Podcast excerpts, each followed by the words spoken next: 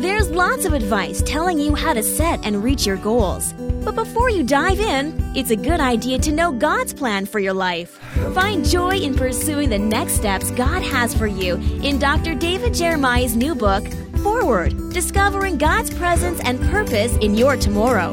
God does have a perfect plan for you, and it's time to embrace your life's purpose. It's time to move forward.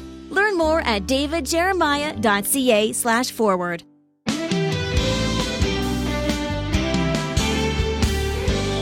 Welcome to Turning Point. If you're a believer, you're no doubt eager for the return of Christ. But do you sometimes wonder what you should be doing until then? Today, Dr. David Jeremiah begins a series to answer that question from several perspectives with wisdom from God's Word. Living with confidence in a chaotic world. Here's David to introduce the first message in this series Stay Calm. Friends, sometimes people tell me they don't study prophecy because they don't believe it's practical. Uh, and when somebody tells me that, I know one thing about them. They haven't really read the Bible very carefully because throughout the Bible, where prophetic truth is given, there's almost inevitably a practical application within the immediate context. Here's an illustration from what we're going to talk about today. The disciples have discovered that Jesus is going to be leaving them and going back to heaven. He's going to be crucified and taken from them little by little, this truth is becoming apparent to them, and this one that they have loved and walked with and served is going to be leaving. And so Jesus says to them, Let not your heart be troubled. You believe in God, believe also in me. In my Father's house are many mansions. If it were not so, I would have told you. I go to prepare a place for you, and if I go to prepare a place for you, I will come again and receive you unto myself, that where I am, there you may be also. Notice, Jesus tells them what's going to happen in the future, and then he tells them how they should respond in the present. I'm going away. I'm going to be gone for a while. I'm preparing a place for you. I'm coming again later to take you where I am.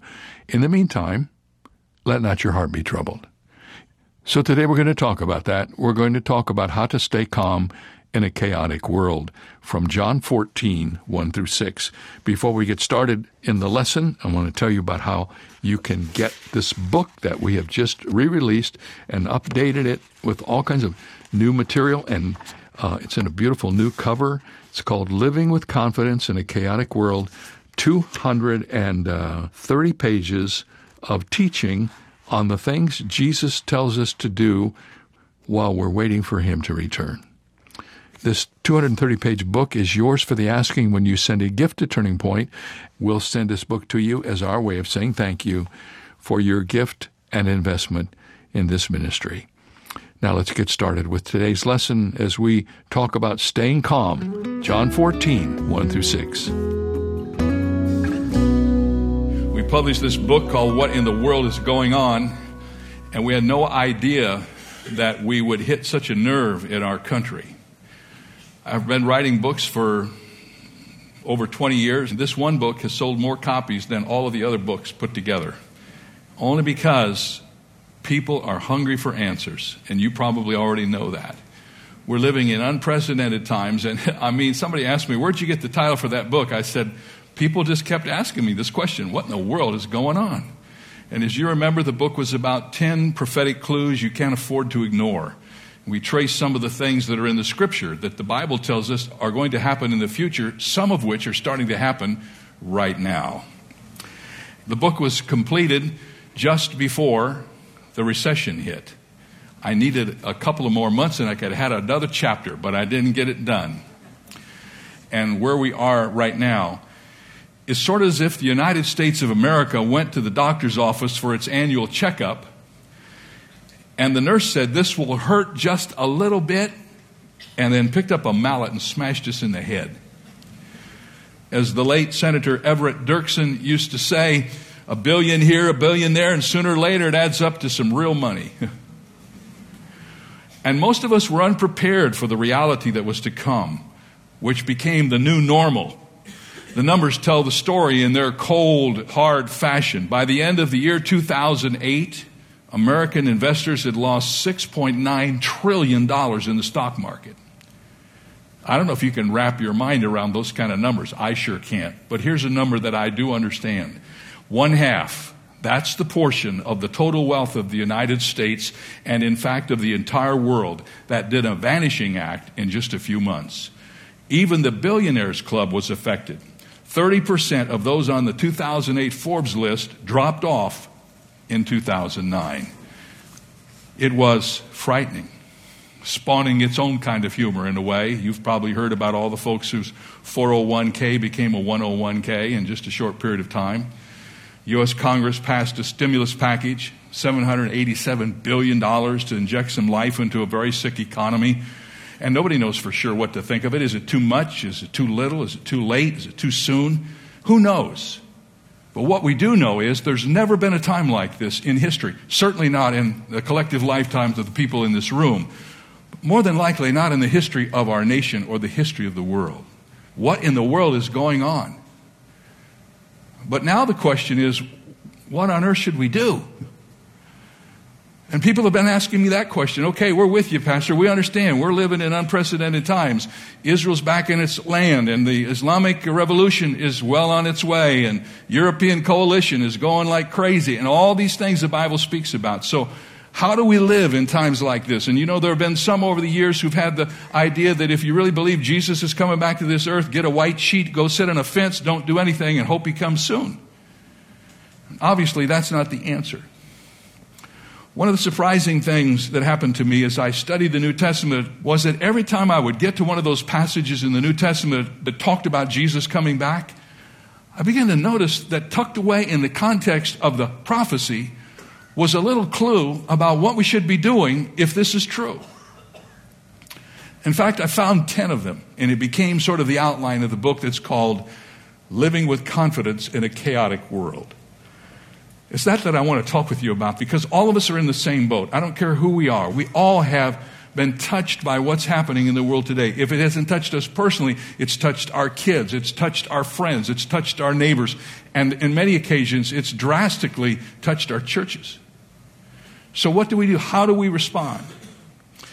And I want you to know that there is a word from God about all of this. It's very surprising. In fact, I can't imagine how we've missed this along the way. These 10 strategies found in the Word of God give us both the promise of Christ's return, but also they tell us that we can know during this time what on earth we should be doing, how we should be living. And I thought I'd start with one that I think begins at the beginning, and that is the Bible tells us that during these days we should stay calm. Say that with me. Stay calm. If we don't stay calm, we won't win any of the wars. We won't have the knowledge or the wisdom to know how to steer ourselves through this. And so I think this is a good strategy, and it comes straight from the Word of God. Stay calm. Now, the word calm is an interesting word, isn't it? It doesn't have a definition of its own. The word calm is known for what it is not agitation, it's not fear, it's not turbulence. But calm does require some kind of a storm, or we would never notice it. The Weather World gave us the word calm back some years ago, and it means wind that is moving one mile per hour or less. There's a scale that they concocted to help us measure this. It's called the Beaufort scale. And on one end of the scale is calm, and on the other end of the scale is hurricane. And one of the good questions for us to ask ourselves if your spiritual life, if your life of walking with God were to be measured on the Beaufort scale, where would you be? Would you be toward the end of calm or would you be toward the end of hurricane? As you attempt to move through these chaotic days, where are you on this scale?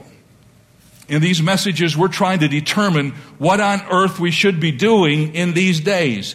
And the solid answers from the scripture will help us stay focused and most of all, stay calm. It was at the death of our Lord and the days that preceded it that these truths began to take form. The disciples of Jesus were anxious. They had begun to listen carefully to the Master as he told them that he was going to go away. And they didn't understand what he meant. It's pretty evident as you read the scripture that they were profoundly confused by these words from Jesus. And as the death of the Lord began to draw near, Jesus understood their anxiety and he spoke some words to them that have great meaning to us as we interpret them in their context in the New Testament and then apply them to ourselves today.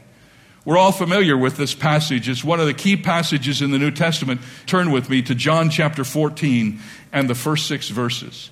John chapter 14. This is what Jesus said to his disciples when they began to be stressed out over the news that he was going to be leaving them and he didn't give them any information about where he was going and when he would come back. And here's what he said to them John 14, 1 through 6. Let not your hearts be troubled. You believe in God, believe also in me. In my Father's house are many mansions, and if it were not so, I would have told you. I go to prepare a place for you. And if I go and prepare a place for you, I will come again and receive you to myself, that where I am, there you may be also. Where I go, you know, and the way you know. And Thomas said to him, Lord, we do not know where you are going. How can we know the way? And Jesus said to him, I am the way, the truth, and the life. No man comes to the Father except through me. Take a moment and evaluate your own life. Do you understand how those terms apply to you where you are right now? We need to return to this passage whenever we are besieged by worry. We need to come back and listen to what Jesus said. He didn't say these words beside a Galilean stream on a sunny day. He didn't give his disciples this information as he stood on a cruise ship or in a penthouse. These are the words from the mouth of Jesus as he stood in front of the jaws of hell. He didn't speak from the protective shelter of his father's arms. He sat with his frightened disciples in the upper room, preparing for the worst that humanity would ever produce and for the silence of heaven. And his words to his disciples were, Let not your hearts be troubled. Now, it encourages me as I read that passage of Scripture to realize that he faced what he did. He felt the worst of what we would feel, and still he had enough strength to comfort his disciples. And he looked at his friends and he felt compassion for them. And these were men who had asked to follow him, and men who had given their lives to Jesus, whose every waking hour for three years had been spent in his presence.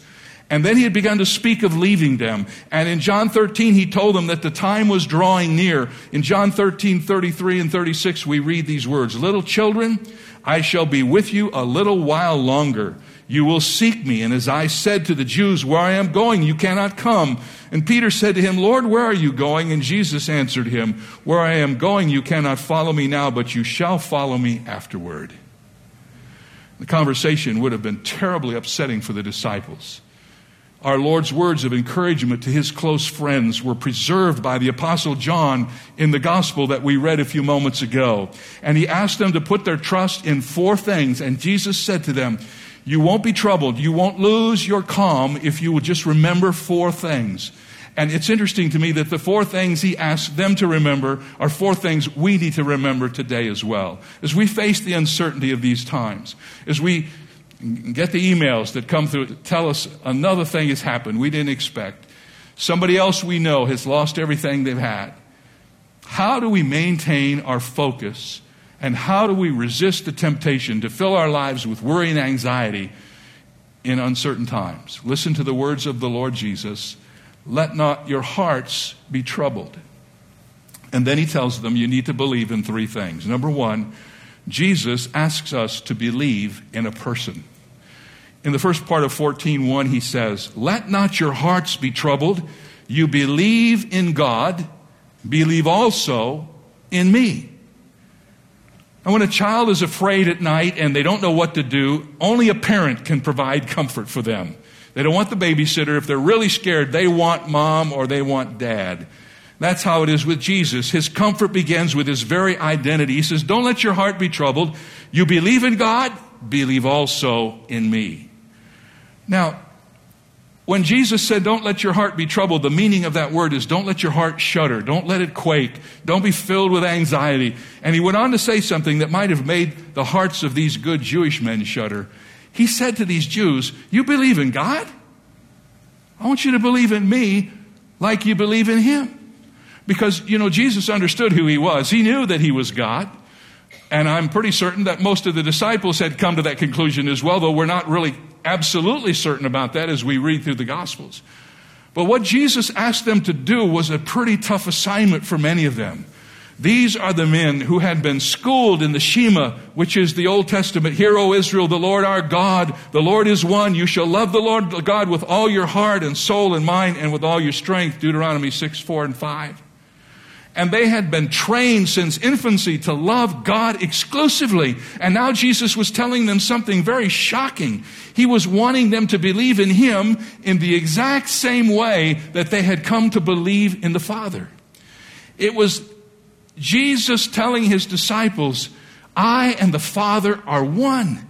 I am God in the flesh. And as you put your trust in the Father, put your trust in me. For we are one. We are the same. Periodically, as I go around the country, people say that Jesus never claimed to be God. Well, if they say that, they just haven't read the Bible.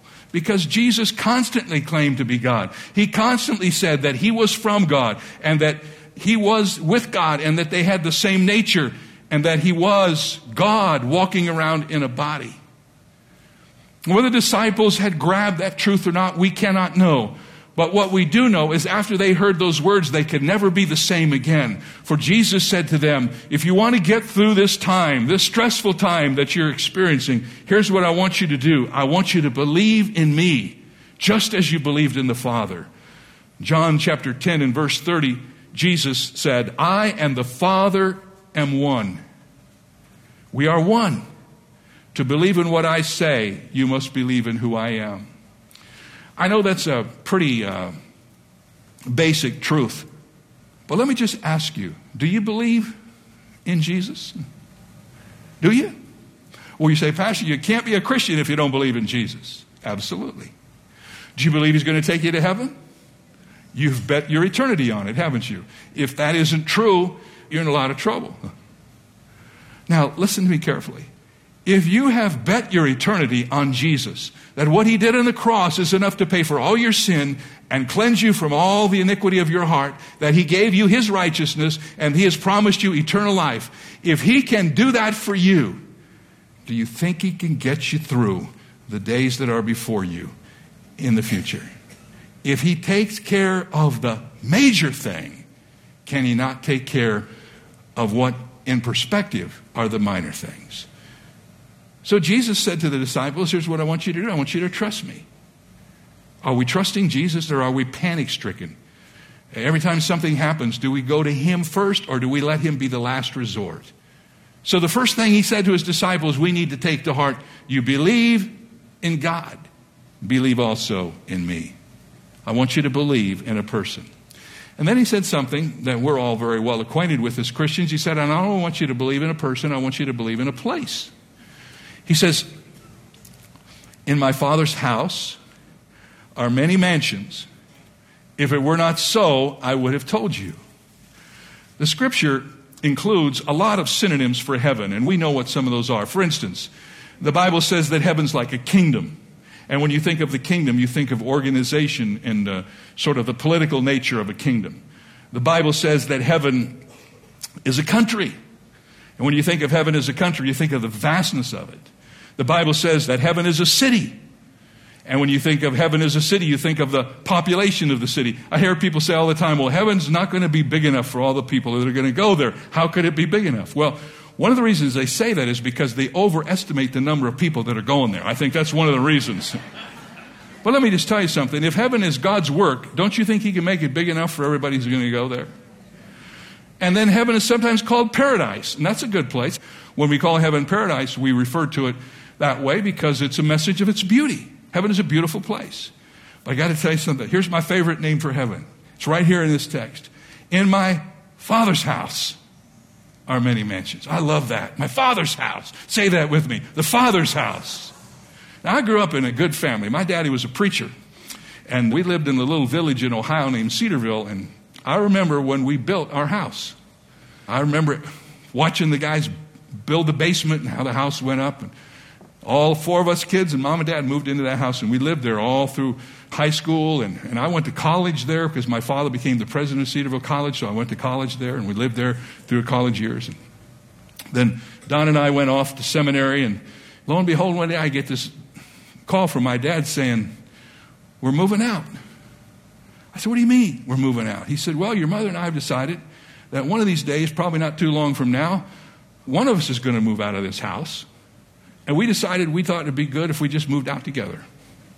So we're moving out. I said, Well, where in the world are you moving to? Oh, we're downsizing. And they moved into a mobile home out at the edge of Cedarville. I was so ticked at them. That was my home. That's where I grew up. I was back there for a homecoming. Donna and I went back for the first time to go to homecoming at Cedarville, and I drove by that house. And it's still there. And as soon as I drove by that house, a lot of the old feelings came back, remembering the good times in that home, the good times with my family, the origin of so many things that are true about me today happened in that house. But I want to tell you something God the Father is never moving out, He's not going to downsize. The Father's house is going to stay like it is. And the Bible says, in the Father's house, there's a place for us. I read a little statement that says this When the destination is certain, the journey becomes worthwhile. And the destination, friends, is certain. We have a destination that is bigger than any of the problems we will ever face on this earth. If it all ended tonight for all of us, we just get promoted and upgraded and we go to a better place. Almighty God created the world in seven days and He's been working on heaven for thousands of years. What do you think he's doing up there? He's creating a place for us, a mansion. Now, I know the word mansion gets thrown around and sometimes misunderstood. I'm not really sure what the word means, but translated out of the language of the New Testament, the word really means rooms. In our Father's house, there are many rooms. And I don't want you to think it's some kind of a tenement building with a bathroom down the hallway. No, no, no, it's not going to be like that. It simply means that there's going to be plenty of room for everybody who goes to heaven, and it's going to be an incredible place. It's going to be a place where we will be at home like we have never, ever been at home on this earth. In my Father's house are many mansions. The language of an ultimate home is a powerful thought. In fact, as I studied for this project, I got caught up in this for a little bit. I had to kind of shut it off because I was getting off the subject. But you realize how many people, this is what they live for building the next home. Home's an incredibly powerful draw to people. It means something different to every person, but it's a longing that all of us have together. Home, no matter how humble, is the place where we begin life. It's a place where we have to leave to build an adult life, and the yearning to recapture the basic security that we knew in our home growing up is a sense of belonging that remains in us, and we can't ever get rid of it. And God has placed it that way. The Bible says God has set eternity in our hearts. I believe that God God created us with a little vacuum that can only be filled with the presence of Himself. And a part of that presence is the longing to be at home with God where He is. And you can see this longing throughout history if you study it. The first thing men do when they get wealthy is they build their dream house. Isn't that true? Don't you know a lot of people have done? I'm going to build my dream house. In some cases, they get consumed by this quest. You can see as you study history and compare it with the truth of the Bible, that there is within each of us a longing for home. Hmm. Amen. The Father's house, my favorite term for heaven. And um, I hope you have that kind of a memory that you can associate with being in heaven with the Lord. Well, tomorrow we'll finish up uh, staying calm. Wednesday and Thursday, we're going to talk about staying compassionate. And then Friday, staying constructive. So join us throughout this whole month. We're going to have a great time talking about how we can keep our cool when everybody else is, is gone. In this crazy time with new things happening, new things we've never seen before, unprecedented events, we can show the love of Christ. We can live a confident life when everything else around us is swirling out of control. We are so thankful that you have uh, joined us today, and I want to tell you about something really special that you can get from Turning Point during this series. You can get these beautiful cards that go with each of the lessons. that we're going to be talking about. And the card, I think it's kind of like a cliff note.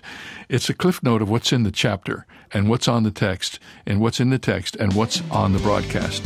So if you get these cards, you'll have the essence of every chapter. You can carry them with you and review.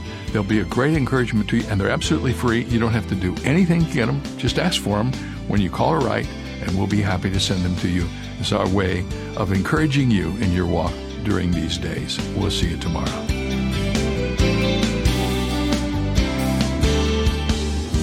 For more information on Dr. Jeremiah's series, Living with Confidence in a Chaotic World, please visit our website where you'll also find two free ways to help you stay connected our monthly magazine, Turning Points, and our daily email devotional.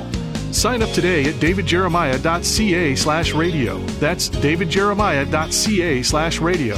Or call us at 800 946 4300. When you do, ask for your copy of David's book, Living with Confidence in a Chaotic World, and start living with a greater certainty in these uncertain times. The book is yours for a gift of any amount.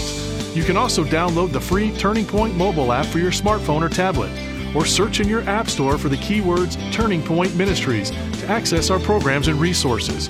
Get all the details when you visit our website, davidjeremiah.org/radio. This is David Michael Jeremiah. Join us tomorrow as we continue living with confidence in a chaotic world on Turning Point with Dr. David Jeremiah.